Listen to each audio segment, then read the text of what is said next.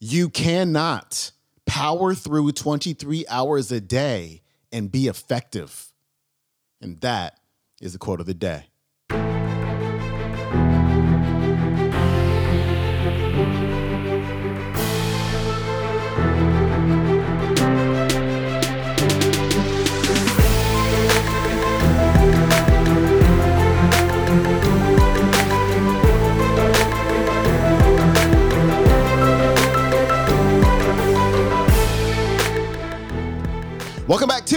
To the Quote of the Day Show. I'm your host, Sean Croxton of SeanCroxton.com. Happy Tuesday to you. Thanks so much for tuning in. We've got Mel Robbins back on the show today, and Mel is teaching you why it is so vitally important for you to take control of your mornings. You have to crush your mornings. In fact, she teaches you what the highest performing people out there do and don't do with their mornings. Personally, my mornings are sacred. I get up every day at 5 a.m. I meditate for 20 to 25 minutes immediately. I have a cup of tea. When I'm done with that cup of tea, I get in the car. I go to the gym. I shoot hoops. I run intervals, or I'll work out, or all three. Then I get back in the car and I come home and I get in the shower. Then I get in the car and I get on the road by about 6:35, 6:40 before the traffic backs up so I can get to the coffee shop on Monday, Wednesday, and Friday. This coffee shop, it's at Liberty Station in San Diego and I just do my best creative writing in that in that space. So if I get off of my routine or I'm sitting in traffic for an hour trying to get there, because traffic can get pretty bad in San Diego, I get completely off of my creative game. So I have to stick to that routine. So I write my email. I'm typically done by about 8:30 or so. Allows me to be creative, allows me to express myself. I send off that email, and not until I send off that email do I start looking at my personal or my business email inbox. Because if I look at my email inbox before I do all of that stuff, my day gets thrown off. And as she talks about right here, you know, I have my own things to do for the day. I have my own list, but as soon as I open up that email, I become part of somebody else's to-do list. Can you introduce me to this person? Can you write me a testimonial? Do you have a book to recommend? Can you do this? Then my, my day will get all thrown off if I do that too soon. I don't mind helping people and being part of their to-do list. That, that's great. Whatever I can do to help, but if it gets me off of my game, I can't do it. And so I have to stick to that routine. I have to crush those first two and a half to three hours of the day. If not, my day truly never really gets started.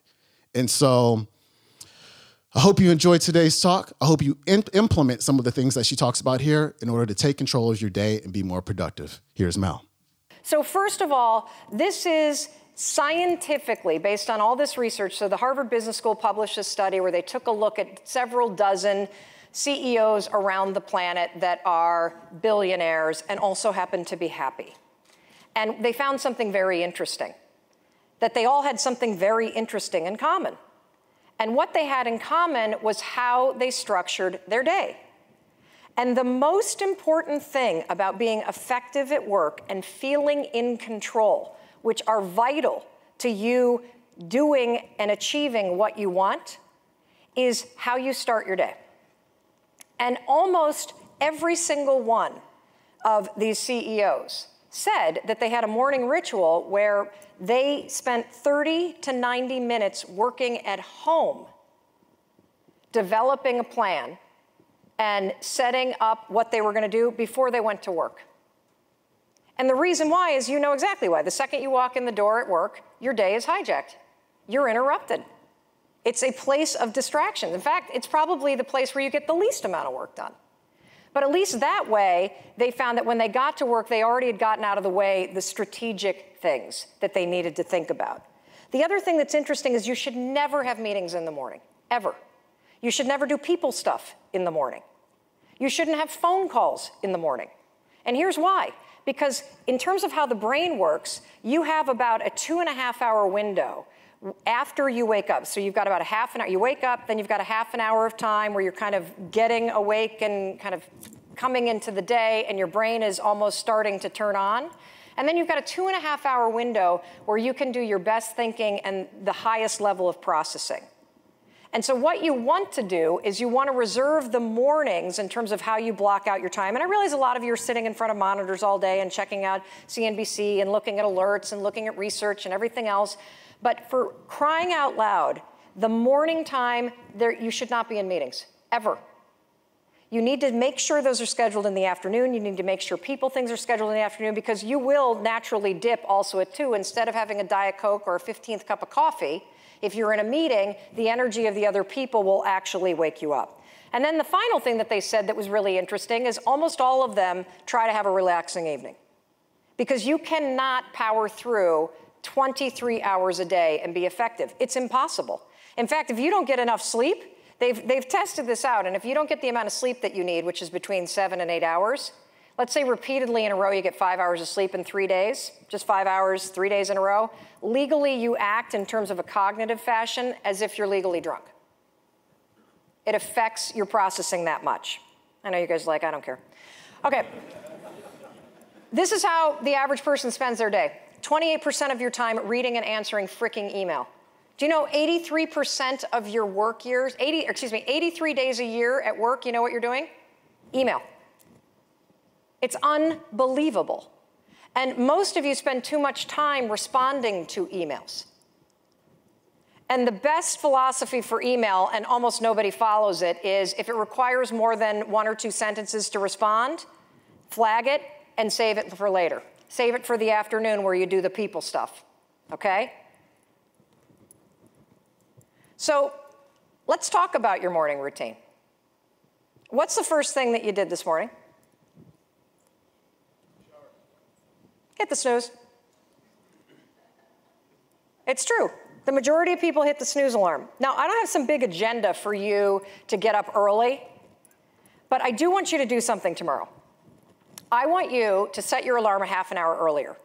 I know you're like, oh, they've got an open bar with free alcohol tonight.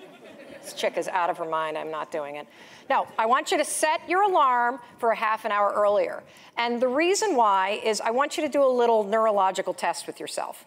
You're going to set the alarm for half an hour earlier.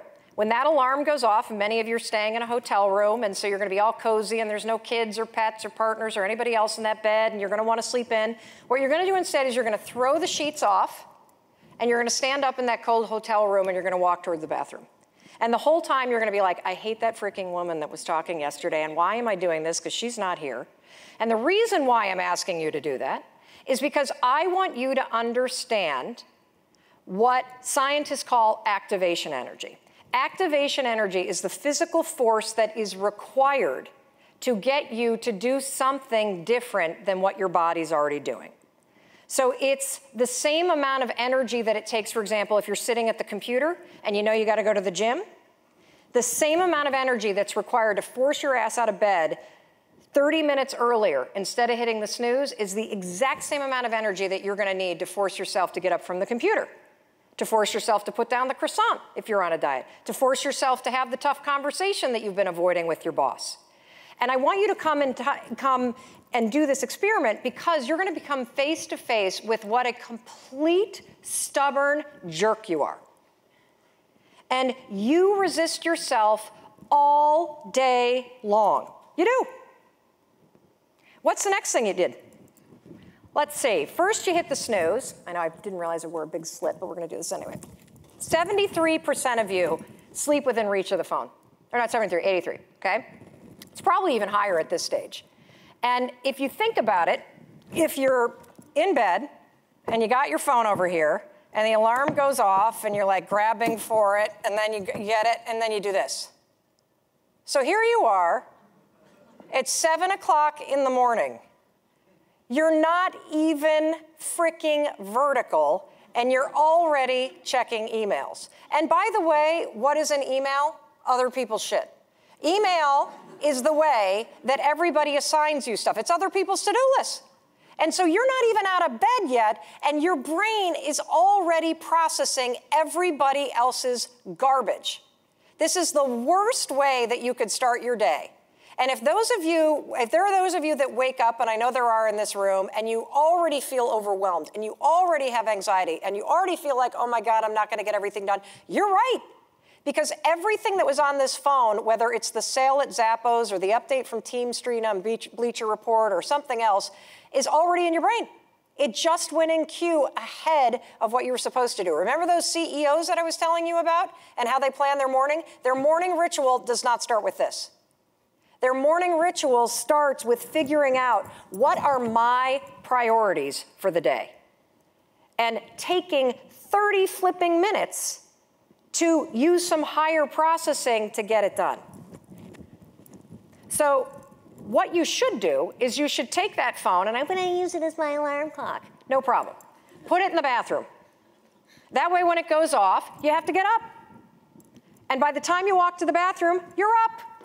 And they've also done all this research, by the way, that as this thing is on at night, even if you've got it on vibrate, it's going to be interrupting your deep sleep.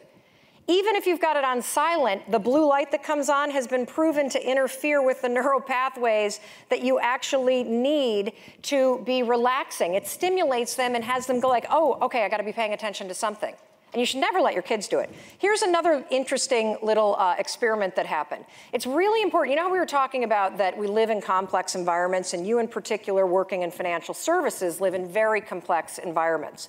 And so one of the important things is, is yes, you got to know what do I want, and what are the two things? Anyone remember?